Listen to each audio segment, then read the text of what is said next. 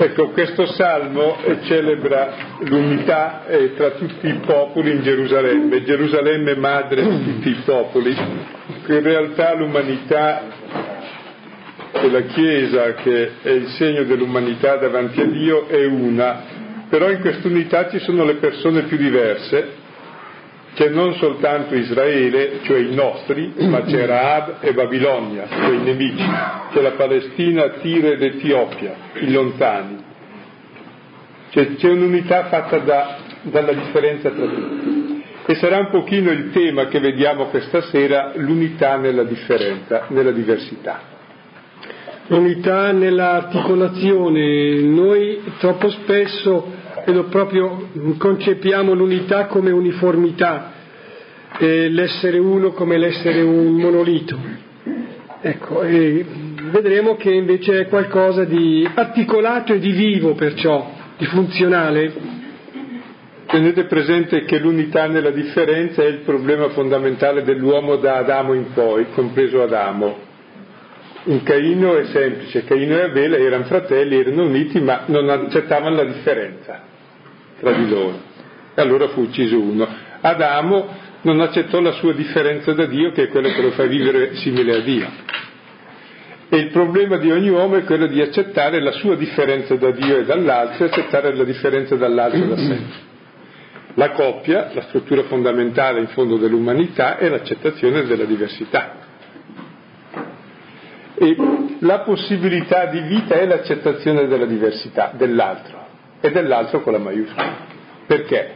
Perché l'uomo è relazione e amore e la relazione è con l'altro, la relazione con se stesso è la non relazione, è l'isolamento, è la solitudine, è l'inferno.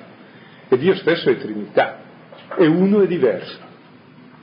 E allora proprio nell'umanità e nella Chiesa c'è unità, ma l'unità che non taglia la testa a tutti per renderci tutti uguali, cioè grazie a Dio siamo tutti diversi. Ecco, contro tutto il falso egualitarismo, ecco, che sacrifica tutte le persone, c'è invece la diversità che è accettata, che è l'identità di ciascuno diversa da quella dell'altro. E questa è la vera uguaglianza, che la diversità non fa differenza, ma fa ricchezza e comunione. Altrimenti sarebbe una, una monotonia unica. Saranno belli i campi di tulipani in Olanda, che sono tutti tulipani di un colore, ma le persone no se no le mettiamo in grigio-verde. Va bene. E allora vediamo qui adesso fino al capitolo 14 nella Chiesa si parla della diversità e dell'unità. Diversità di doni e unità perché questi doni sono esattamente ciò con cui entriamo in comunione, ciò che da Dio riceviamo e ci mette in comunione con Dio, ciò che agli altri doniamo e ci mette in comunione con gli altri. Però questi stessi doni possono essere usati in senso opposto me ne approprio, quindi non sono più dono di Dio, mi separo da Dio e mi esibisco davanti agli altri per dominare gli altri. Problema dell'uso che ne fai. Allora, ecco, questa sera, voi ricordate quando si leggeva un versetto certe volte, due, anche tre, stasera 30 versetti. Quindi ci prepariamo alla lettura dell'intero capitolo dodicesimo, poi vedriamo, vediamo quello che si riesce a, presentare, ma forse si riesce anche a farlo tutto quanto. Il capitolo dell'unità non si può dividere. E poi anche bisogna che ci siano accanto a due o tre versetti, quello di 30 versetti. La diversità. Dalla prima ai Corinti, capitolo dodicesimo, leggo. A riguardo ai doni dello Spirito, fratelli, non voglio che restiate nell'ignoranza voi sapete infatti che quando eravate pagani vi lasciavate trascinare verso gli idoli muti, secondo l'impulso del momento. Ebbene, io vi dichiaro, come nessuno che parli sotto l'azione dello Spirito di Dio può dire Gesù è anatema, così nessuno può dire Gesù è il Signore se non sotto l'azione dello Spirito Santo. Vi sono poi diversità di carismi, ma uno solo è lo Spirito. Vi sono diversità di ministeri, ma uno solo è il Signore. Vi sono diversità di operazioni, ma uno solo è Dio che opera tutto in tutti. e a ciascuno è data una manifestazione particolare dello Spirito per l'utilità comune. A uno viene concesso dallo Spirito il linguaggio della sapienza, a un altro invece, per mezzo dello stesso Spirito, il linguaggio della scienza. A uno la fede per mezzo dello stesso Spirito, a un altro il dono di fare guarigioni per mezzo dell'unico Spirito a uno il potere dei miracoli, a un altro il dono della profezia, a un altro il dono di distinguere gli spiriti, discernere gli spiriti, a un altro la varietà delle lingue, a un altro infine l'interpretazione delle lingue. Ma tutte queste cose è l'unico e il medesimo spirito che le opera, distribuendole a ciascuno come vuole come infatti il corpo, pur essendo uno, ha molte membra e tutte le membra, pur essendo molte, sono un corpo solo, così anche Cristo. E in realtà noi tutti siamo stati battezzati in un solo spirito per formare un solo corpo, giudei o greci, schiavi o liberi, e tutti ci siamo abbeverati a un solo spirito. Ora, il corpo non risulta di un membro solo, ma di molte membra. Se il piede dicesse poiché io non sono mano, non appartengo al corpo, non per questo non farebbe più parte del corpo.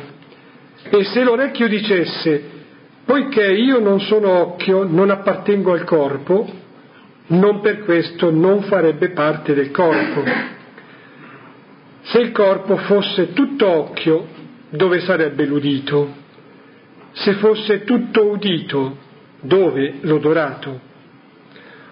Ora invece Dio ha disposto le membra in modo distinto nel corpo, come Egli ha voluto. Se poi tutto fosse un membro solo, dove sarebbe il corpo? E invece molte sono le membra, ma uno solo è il corpo. Non può l'occhio dire alla mano non ho bisogno di te, né la testa e i piedi, non ho bisogno di voi.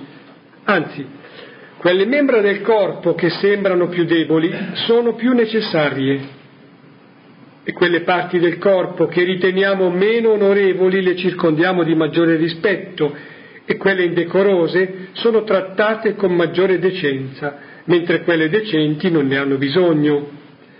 Ma Dio ha composto il corpo conferendo maggiore onore a ciò che ne mancava perché non vi fosse disunione nel corpo, ma anzi le varie membra avessero cura le une delle altre.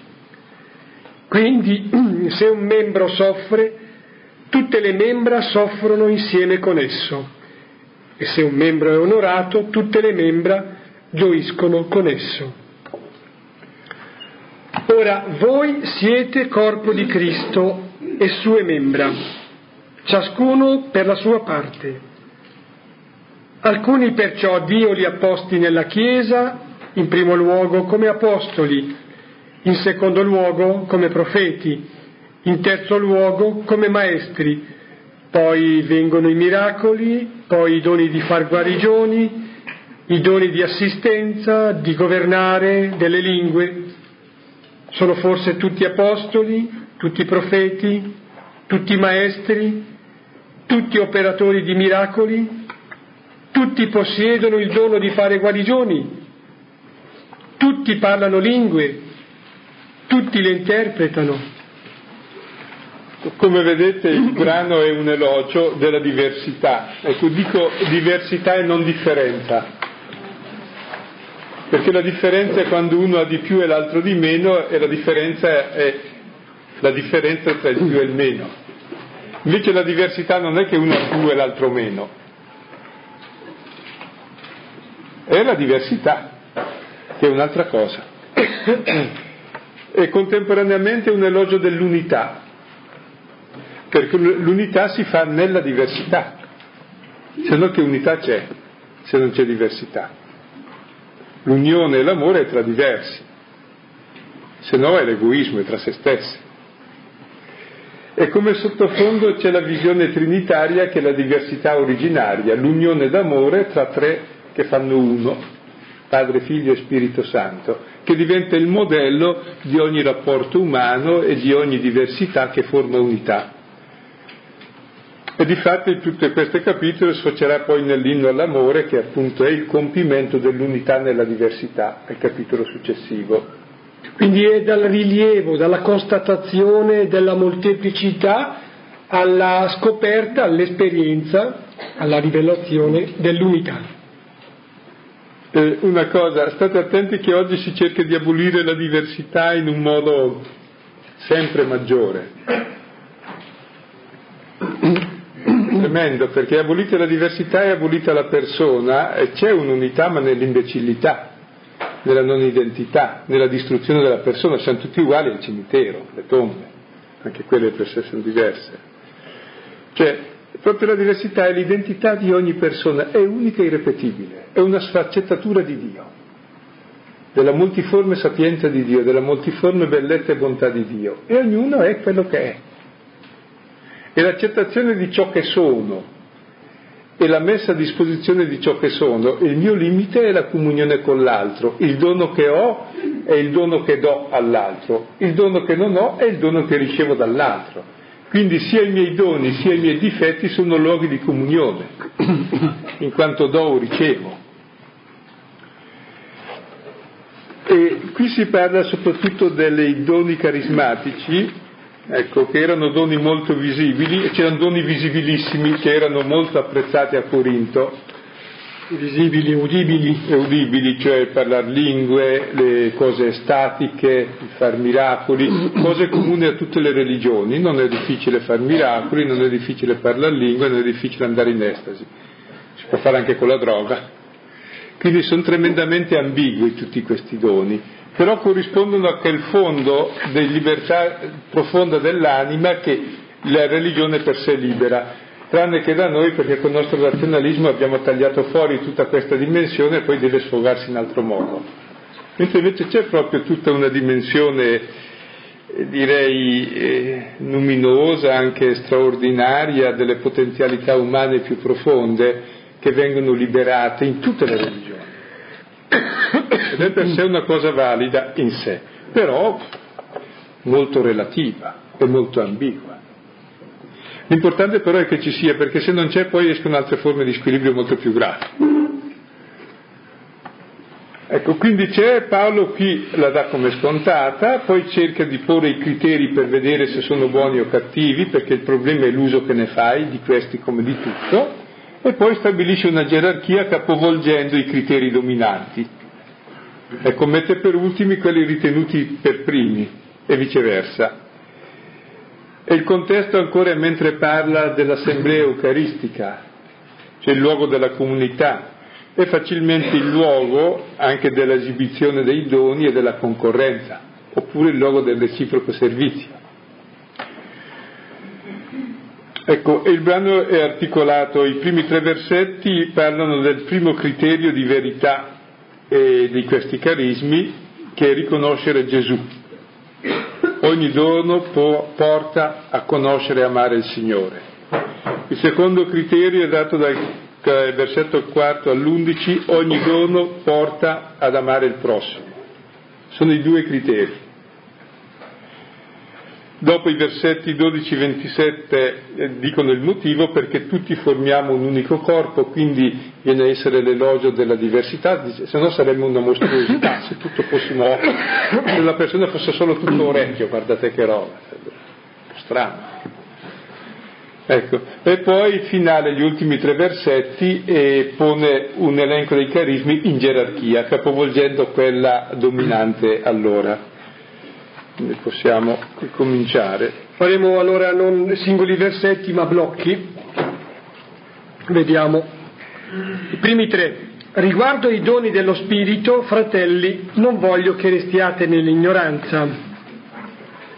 Voi sapete infatti che quando eravate pagani vi lasciavate trascinare verso gli idoli muti, secondo l'impulso del momento. Ebbene, io vi dichiaro come nessuno che parli sotto l'azione dello Spirito di Dio può dire Gesù è anatema, così nessuno può dire Gesù è il Signore se non sotto l'azione dello Spirito Santo.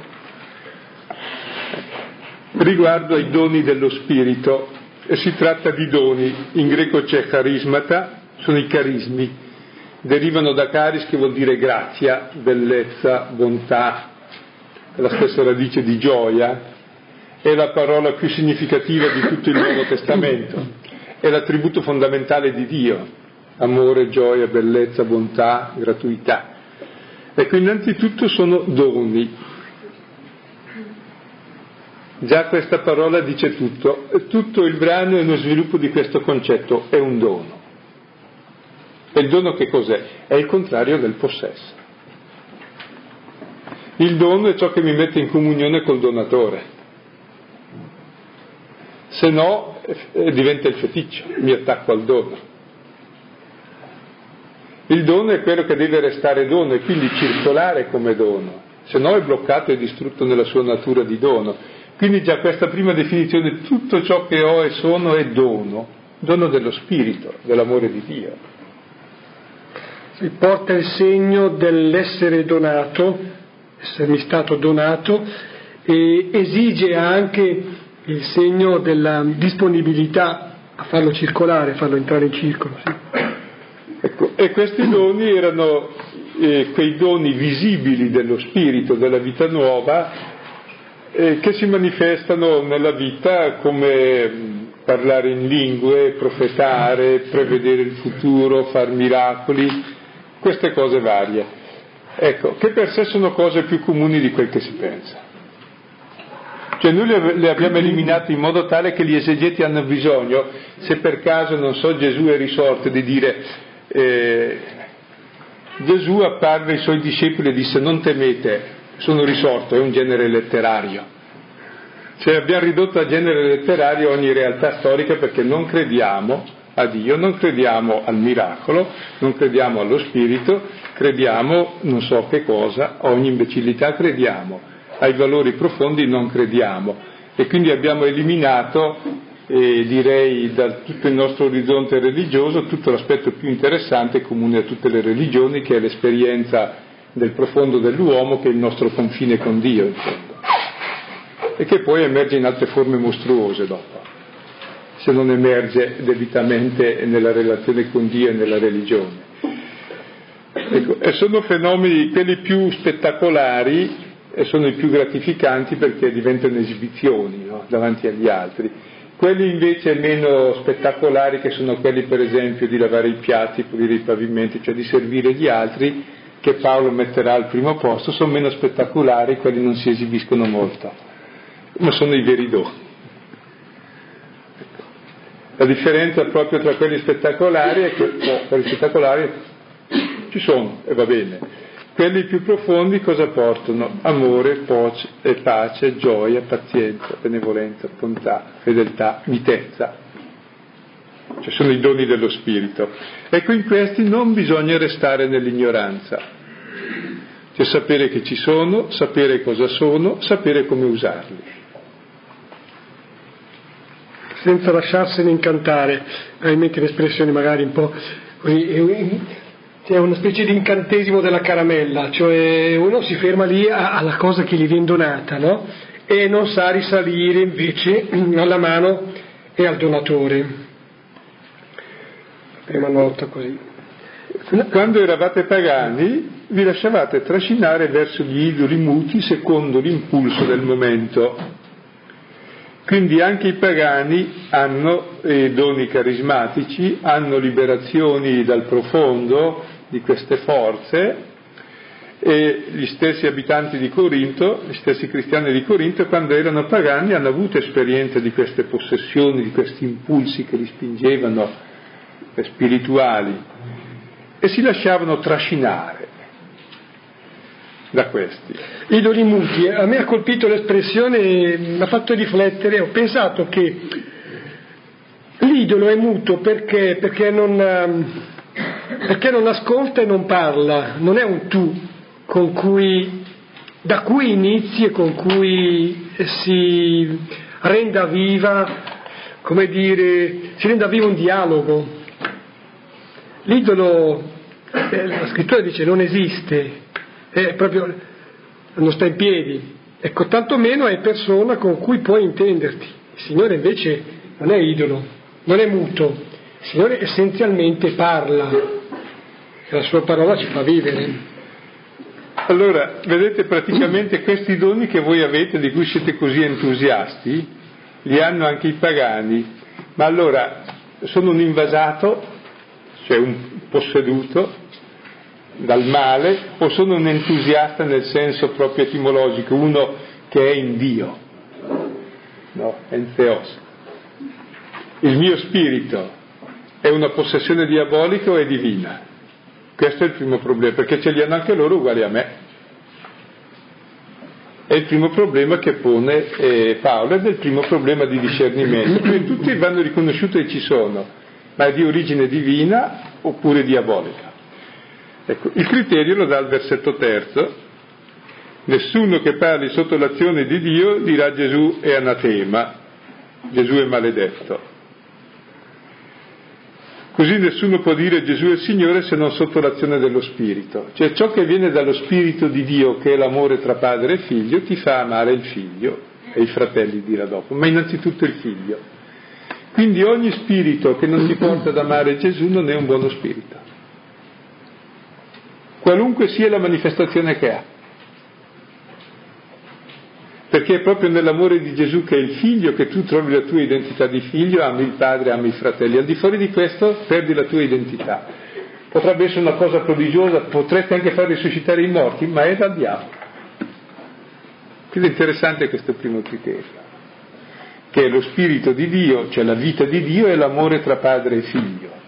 Quindi il primo criterio di discernimento di che spirito è se è questo amore del padre e del figlio che poi dopo dirà è anche per i fratelli. È importante questo. Perché mette prima l'amore per il figlio? Perché l'amore per i fratelli ci può essere molto subdolo e finto senza quello per il figlio. Uno può benissimo cancellare Dio e amare i fratelli perché così si sente bravo, si sente lui un po' Dio e questo è demoniaco, perché non ama i fratelli. Può amare i fratelli solo se ama il padre, perché il padre è la sorgente dell'amore.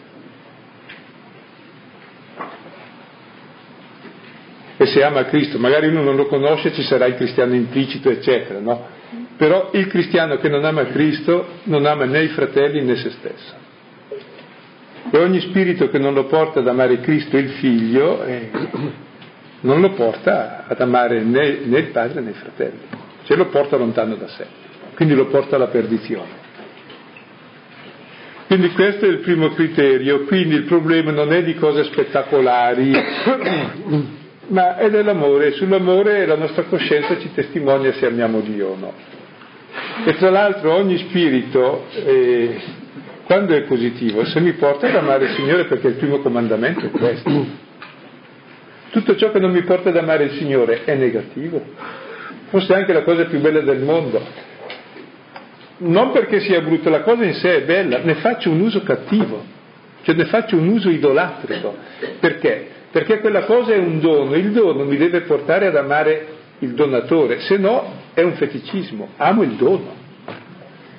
E poi amo me stesso e mi gonfio con quel dono e mi perdo. Non so se è chiaro questo primo.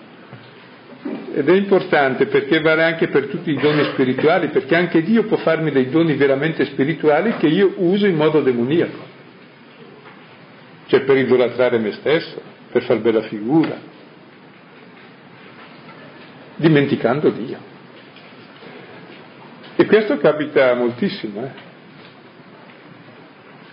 anche perché nostra, il nostro spirito è così profondo che uno potrebbe benissimo sondare il suo spirito, eh, se è abbastanza equilibrato raggiungerà un po' di squilibrio ma poi li supera eventualmente, e arrivare a profondità tali perché il nostro spirito è immagine di Dio da innamorarsi di se stesso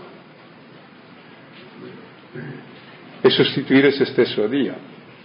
Ed è il peccato di Lucifero, forse, al quale noi non ci arriviamo perché ci vuole più intelligenza, però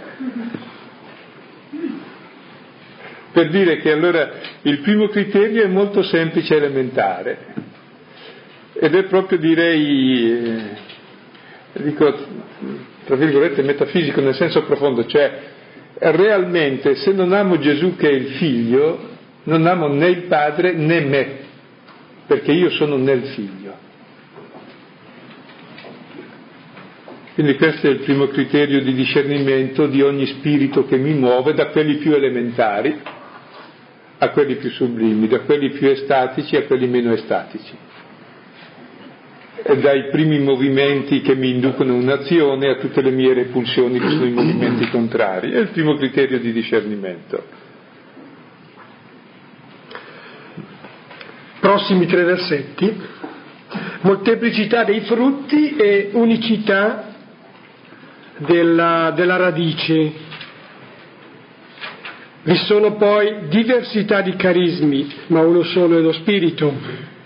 Vi sono diversità di ministeri, ma uno solo è il Signore. Vi sono diversità di operazioni, ma uno solo è Dio che opera tutto in tutti. Ecco, come vedete qui si parla tre volte di diversità e tre volte di unità. Ecco, il problema della diversità e dell'unità. E poi contemporaneamente si attribuisce l'unità allo Spirito, che è lo Spirito Santo, al Signore, che è Gesù, e a Dio, che è il nome del Padre. Cioè, praticamente la Trinità fa da sottofondo alla nostra diversità e unità, perché la Trinità è il primo luogo della diversità e unità. Dio stesso è diverso, tre persone realmente distinte. La distinzione, la diversità è necessaria alla relazione e all'amore. Però la distinzione e la diversità nell'amore diventa unità, che mantiene la diversità, se no uno mangia l'altro e lo distrugge.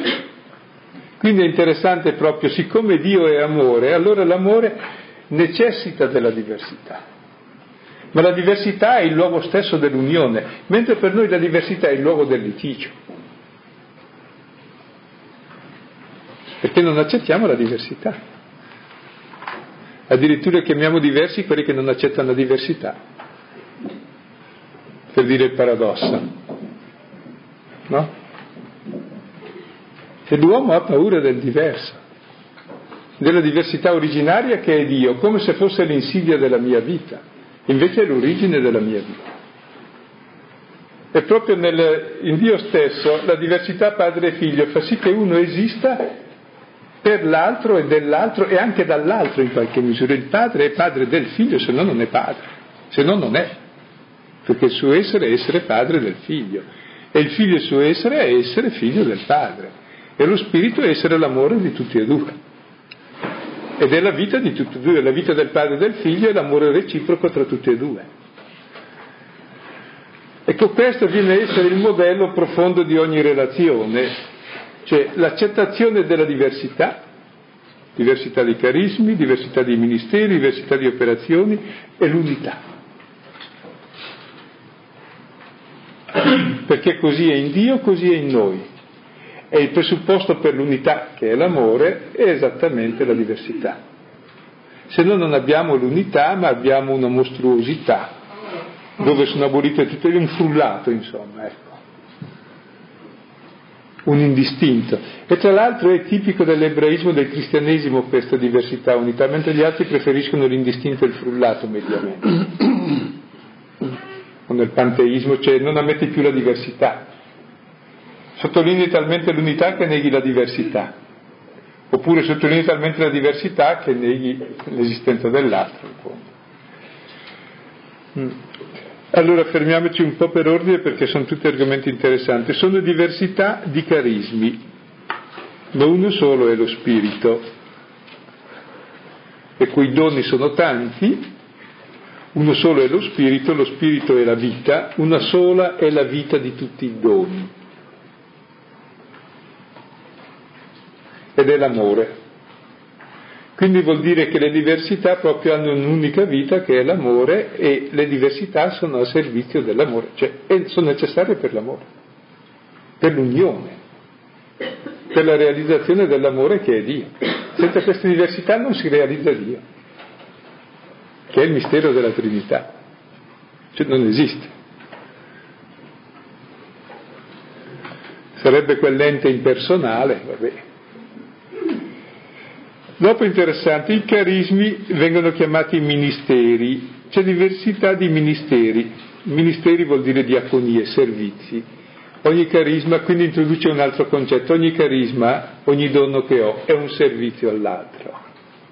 Quindi c'è una diversità di servizi perché i tuoi doni, le tue qualità si manifestano poi nel servizio che fai ai fratelli e ognuno ha il suo servizio secondo i suoi doni.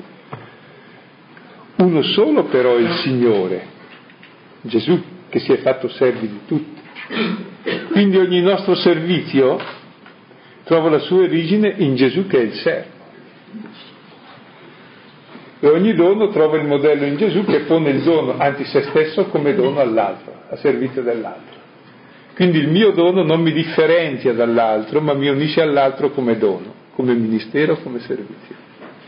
Quindi ben venga qualunque dono, qualunque carisma, qualunque diversità, perché è servizio all'altro. Poi c'è una diversità di operazioni. Operazione è ciò che fa esistere le cose, uno solo è Dio, è il Padre che è il principio di tutti.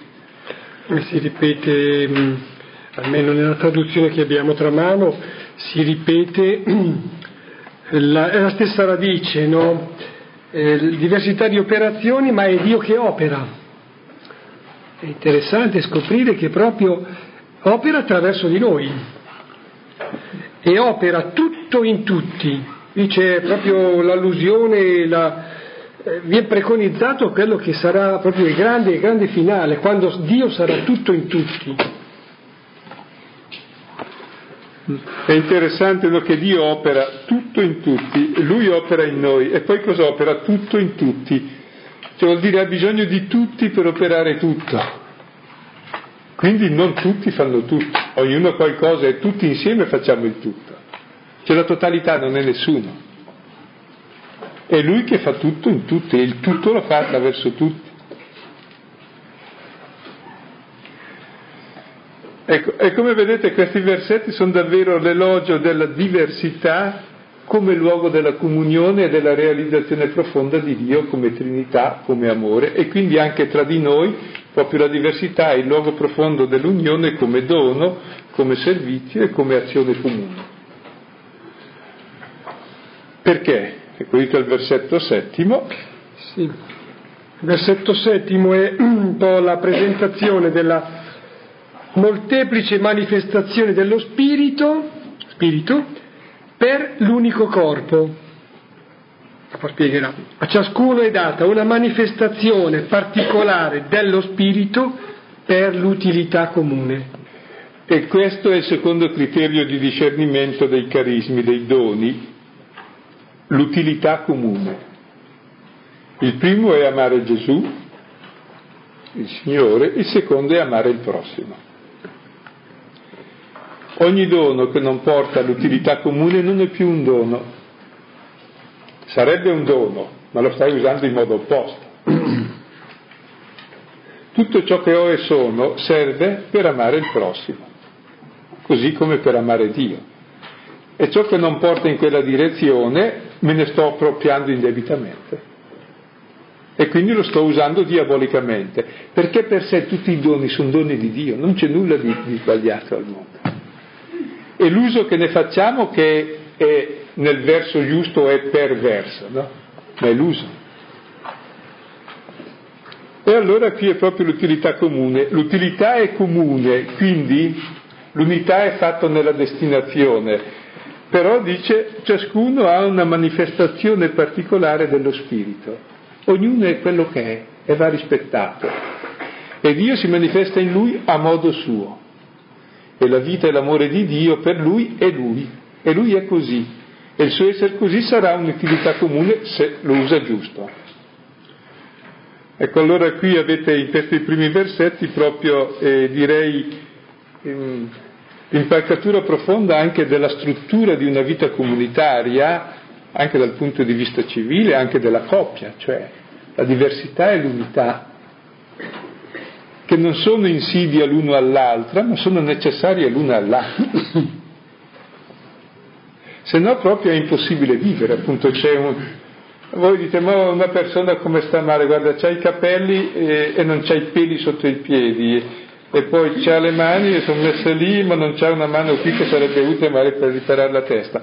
Allora cosa facciamo? Facciamo meglio l'uomo, lo mettiamo in un tritacarne, lo frulliamo e viene fuori che tutte le parti si trovano uguali in tutte le parti. Ecco, noi facciamo così in genere dell'uomo, un frullato.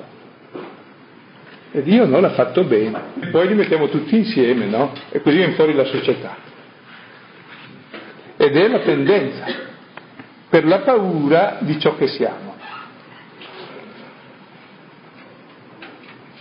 E guardate che il discorso è grossissimo perché vale dal livello più strettamente personale di me con me stesso al livello interpersonale di me con chi mi è vicino, a livello proprio di famiglia e a livello strutturale e sociale proprio.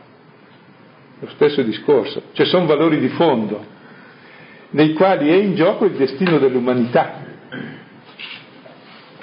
nel dinamismo suo elementare, cioè come vivi ciò che sei.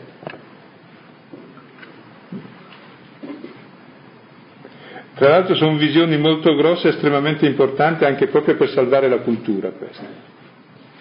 Cioè per salvare l'uomo, difatti è la salvezza dell'uomo. Cioè, non è che il cristianesimo è qualcosa di strano, non è una religione, è la salvezza dell'uomo. Cioè la sua realizzazione è immagine di Dio. Quindi non è una religione. Adesso vediamo i versetti successivi e ci fermeremo qui perché fino all'11. Utilità comune, due punti, esemplifica, versetti ottavo, nono, deci, undici. A uno viene concesso dallo Spirito il linguaggio della sapienza, a un altro invece, per mezzo dello stesso Spirito, il linguaggio della scienza. A uno la fede per mezzo dello stesso Spirito, a un altro il dono di fare guarigioni per mezzo dell'unico Spirito, a uno il potere dei miracoli. A un altro il dono della profezia, a un altro il dono di distinguere, discernere gli spiriti, a un altro la varietà delle lingue, a un altro infine l'interpretazione delle lingue. Ma tutte queste cose è l'unico, è il medesimo spirito che le opera, distribuendole a ciascuno come vuole Ecco, qui passa in rassegna i vari doni e pone come primo quello della sapienza, che era poco apprezzato. Cioè la sapienza è la sapienza pratica di ordinare la propria vita, di dare senso alle cose che fai. Questo è il primo dono fondamentale. Meno, è il meno spettacolare di tutti, per questo è il primo nominato, perché è il principale. Quella sapienza, l'uomo sapiente è quello che sa ordinare la propria vita a un fine, che sa, perché sta al mondo. Quindi non sono i fenomeni strani o estatici o i prodigi o la linea, no, la sapienza.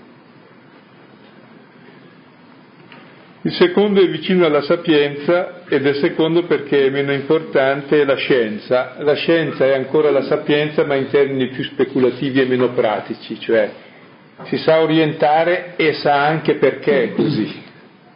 Quindi è un dono vero anche questo, ma è successivo. Come terzo la fede, è chiaro che tutti hanno la fede, qui intende il dono della fede, quella fede che sposta le montagne, cioè colui che sa confermare i fratelli nella fede, perché è chiaro che se no la fede è il dono primo cioè che è quello di affidarsi a Dio. Però ci sono persone che hanno una tale fiducia in Dio che davvero edificano i fratelli attraverso la loro fede. E questo è un grande dono, più grande di quello di fare miracoli. Poi c'è il dono di fare guarigioni, bene, se uno ce l'ha, benissimo. Per mezzo dell'unico spirito. Quindi questi doni hanno sempre un unico spirito, cioè un'unica sorgente che è l'amore che le misura, l'amore tra padre e figlio. Dopo ci sono altri eh, doni, il dono di fare miracoli, miracolo è diverso dalle guarigioni, Le guarigioni è guarire una persona, il miracolo suppone moltiplicare il pane, fermare un fiume, far piovere, far venire la siccità. Ecco. Va bene, se ha questi poteri, ha questi poteri. Cioè è interessante. Evidentemente se Paolo li nomina è perché ci sono. Per noi non ci sono semplicemente perché ce li vediamo, sarebbe come uno che chiudesse gli occhi e dice no, la vista non esiste. Sì, è vero, non esiste. Se li apri esiste. E ci sono, e dice per Paolo, e ci sono anche per noi, è vero. Io ricordo ancora una vecchia edizione della Bibbia in cui riguardo i carismi nella nota si diceva e se erano don, doni dati dal Signore, concessi dal Signore, perché si confermasse la, la prima comunità cristiana. Quindi dava per scontato che non ci sono oggigiorno nella lotta, credo che l'abbiano cambiata adesso. Cioè no, ci sono ancora, evidentemente, forse non hanno quell'aspetto spettacolare che qui assumevano e che era anche forse a oltranza sottolineato dai Corinti, per cui Paolo si sente in dovere di ridimensionare o relativizzare, cioè ricondurre a quello che è il significato più profondo, la radice ancora. E non aveva ancora letto gli esegeti tedeschi del secolo scorso di questo secolo Paolo, quindi scriveva con libertà. Dopo a un altro c'è il dono della profezia che può dire, può indicare la profezia o prevedere il futuro o dire quella parola di Dio che qui e ora fa capire la verità di Dio in questa situazione, che è un vero dono. Un altro è quello di distinguere gli spiriti, il discernimento, che non è un piccolo dono. Aiutare uno a capire da che spirito è mosso. Un altro ha la varietà delle lingue, ecco, che può indicare due cose, sia il parlare più lingue, oppure il fenomeno di Pentecoste che parlando una sola lingua era capito in tutte le lingue, oppure qui un'altra cosa sembra più probabile qui, cioè che uno parla in lingue che nessuno capisce, che però è una lingua vera, che è la sua lingua davanti a Dio e che un altro può capire. Sono vere lingue articolate, e c'è di fatti chi le interpreta, perché dice cose sensate, cioè non è che dica niente. E poi l'interpretazione delle lingue dice se non c'è questo non serve a nulla nessuna lingua. Ecco, pone come ultime eh, Paolo questo dono delle lingue che era il fenomeno eh, probabilmente statico più comune che c'era allora. Ecco, e poi conclude, tutte queste cose è l'unico e medesimo spirito che le opera, quindi c'è un'unità in tutte queste cose, è il principio. È l'amore tra il padre e il figlio che fa a noi tutti questi doni. E poi questi doni sono distribuiti in diversità a ciascuno come lui vuole. E noi dobbiamo vivere ognuno il nostro dono. Allora è presupposto che ciascuno abbia il proprio dono, perché magari al termine di questo breve elenco, incompleto elenco, uno dice ma io non ho niente di tutto questo, poi uno deduce che lui è fuori così da questa... Io parlo milanese. No, eh, il problema è che mh, mm, forse non è che ci si debba sforzare eh, così in modo ossessivo a identificare il proprio dono, il dono che il Signore ha dato a noi per l'utilità degli altri, però è almeno partire dalla convinzione, dalla convinzione previa ben fondata nella fede, che ciascuno di noi rappresenta un dono per gli altri. Magari non identifico bene quale sia il mio specifico dono, però eh, pensare che se sono al mondo non è per caso, se sono al mondo inserito in un contesto, in tutti i contesti in cui siamo, non siamo lì a dar fastidio, semplicemente siamo indifferenti. È l'affermazione di di un valore, di un significato che porta la traccia di Dio ed è funzionale per gli altri, ecco. È importante questo. Ecco, allora Così dobbiamo vedere anche noi qual è il mio dono, che vuol dire qual è il mio nome, la mia identità, che uso ne faccio, come lo vivo, davvero per amare Dio e il prossimo a servizio degli altri e come vivo i doni degli altri. Praticamente in questi undici versetti dei doni si indica, direi, il modo di fondo col quale io vivo me stesso la relazione con me e con gli altri.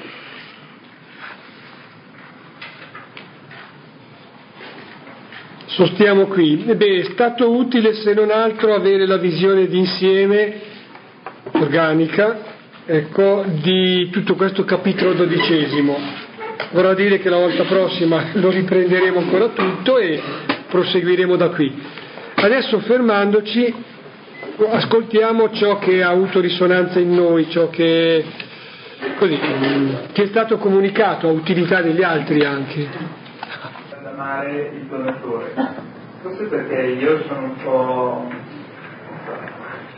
eh, non contrario, ma comunque sono molto assistito da un dono perché penso che tante volte sia solamente un gesto esteriore, una forma, un modo semplicemente di, di porti rispetto agli altri, ma non, non c'è sotto qualcosa veramente il dono di sé.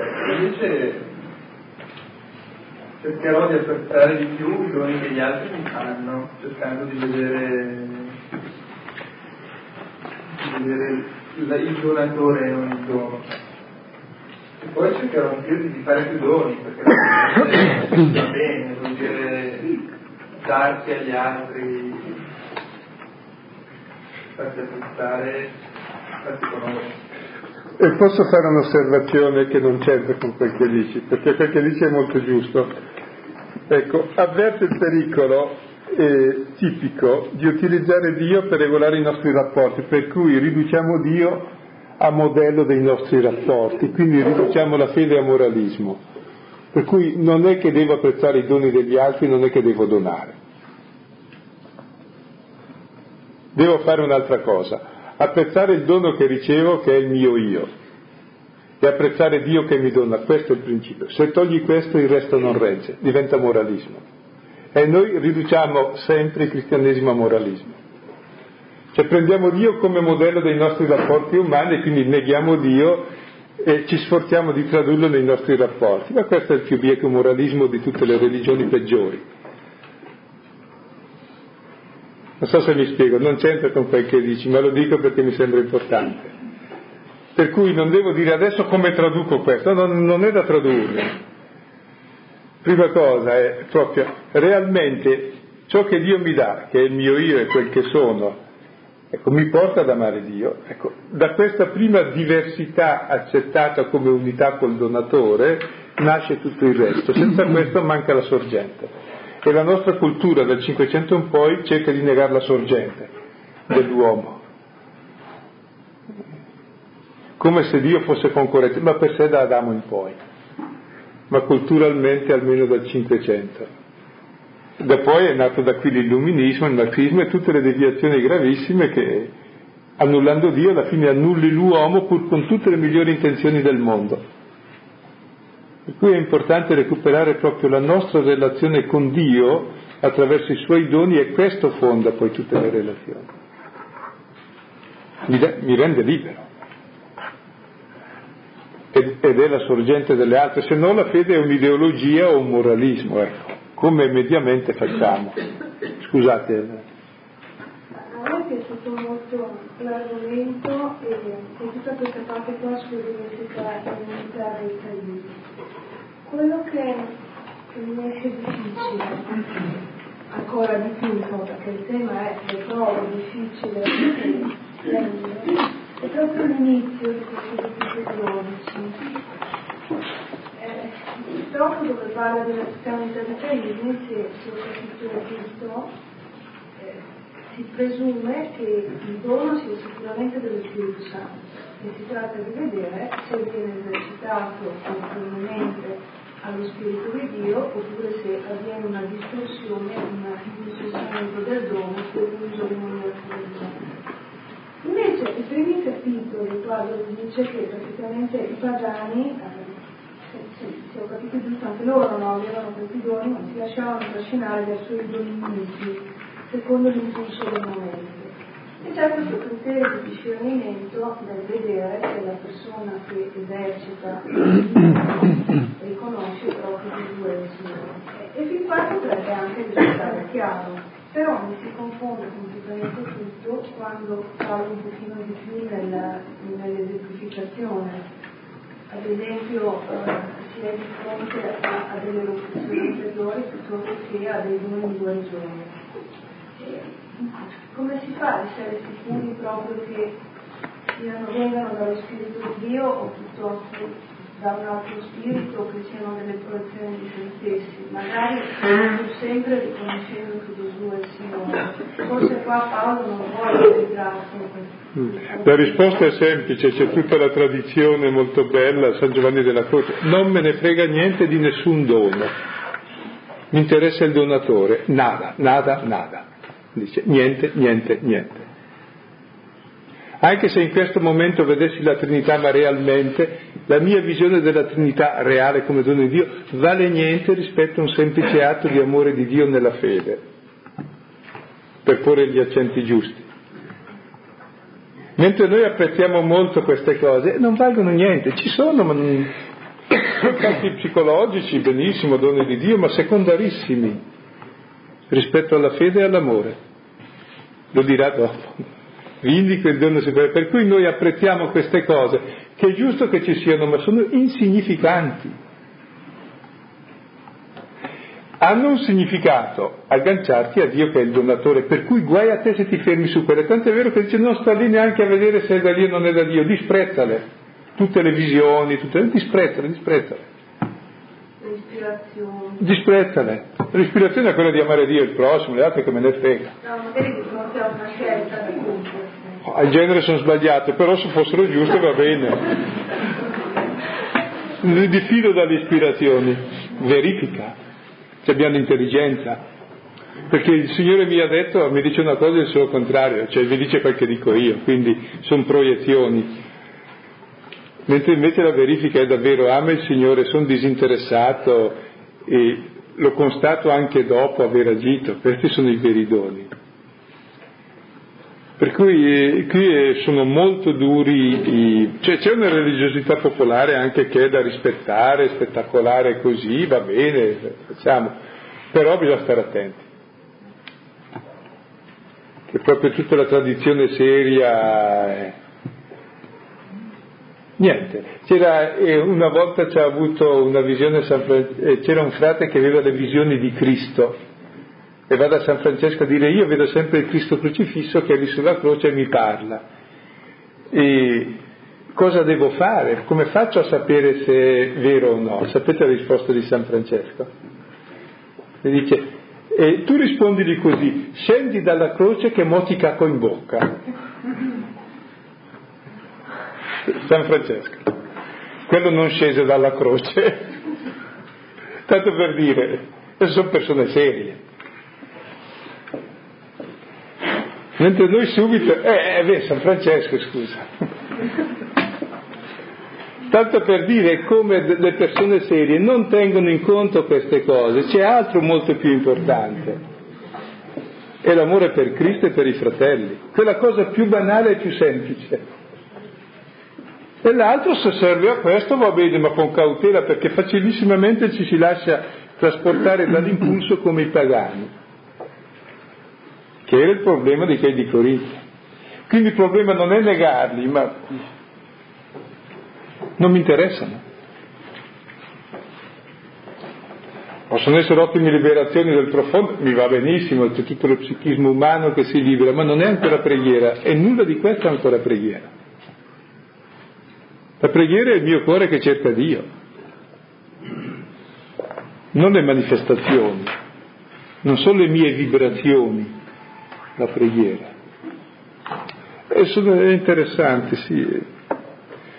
Questo non vuol dire però che queste cose non ci siano o che vadano eh, esorcizzate, no, ci siano pure, però direi c'è qualcos'altro che vale.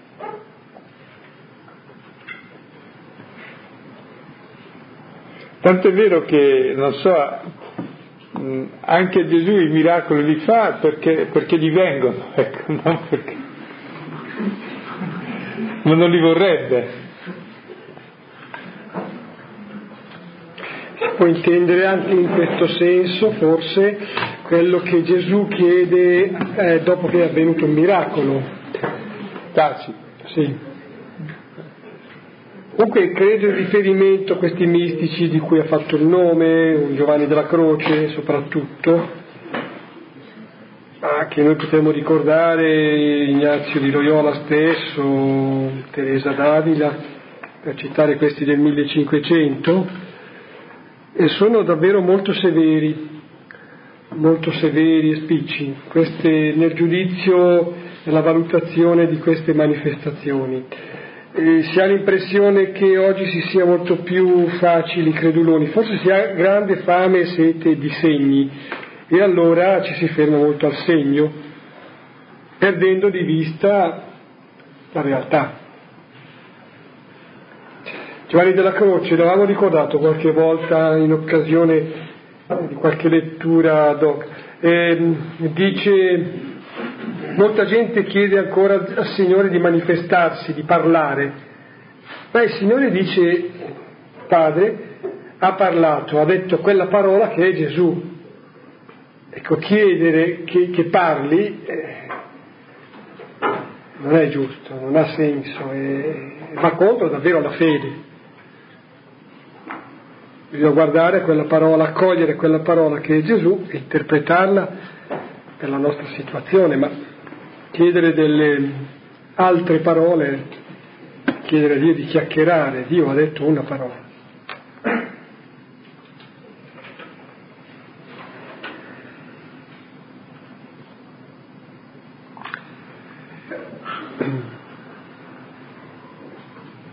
A me è piaciuto molto il criterio del verso giusto, cioè così illuminante per, me, per la mia vita l'idea che eh, non esiste in sé lo spirito buono e che anche quello che è il, modo buono dello spirito può diventare eh, perverso, satanico se non mi porta l'amore di Dio. E quello che in passato eh, è stato positivo e mi ha condotto all'amore di Dio, poi invece se io appunto eh, lo rendo luogo dell'ipertrofia del mio io, del, eh, comunque negativo e magari eh, io non so, per me vedo una certa tendenza ad affezionarmi eh, a quello che in passato mi ha dato gioia eh, e però appunto con, eh, con il rischio di fare la sola, insomma, fare l'artigianato e non perdere il riferimento. E quindi mi ha ricordato la necessità della conversione come la necessità continua di verificare se eh, i modi dello spirito che di per sé erano buoni continuano a portarmi all'amore di Dio invece a me stessa o ad altri. E quindi convertirsi rinunciare a pezzi di, di vita che non portano più a Dio e all'amore di Dio e ricominciare vivere e credo che vi accorgete bene se il ricordo di un dono vi porta ad amare il vostro io oppure Dio, cioè perché è giusto ricordare il dono, ma per amare il donatore. Mentre invece ci accorgiamo spesso dell'autocompiacimento, ma questo è egoismo, invece è l'amore dell'altro, il dono è per amare l'altro, per piacere all'altro, non per l'autocompiacimento, se non ne fai un uso perverso, cioè un uso egoistico, un uso feticistico in fondo, ti interessa quello. E questo è comunissimo nella vita spirituale, bisogna stare attenti, ecco ma anche nella vita concreta, tutto ciò che siamo al di fuori della preghiera è anche dono. Che uso ne facciamo?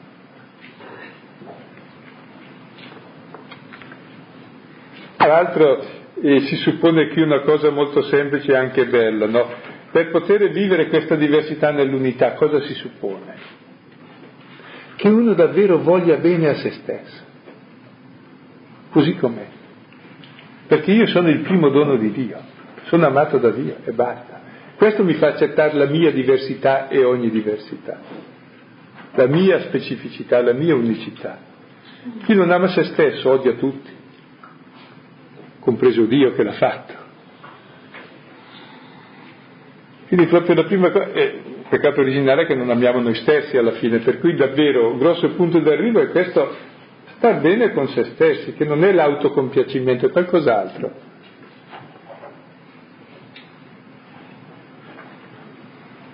Che il nostro essere stesso, così come sono, che il mio essere così come sono, è lode di Dio, è dono di Dio e quindi lo riconosco con umiltà, non me ne approprio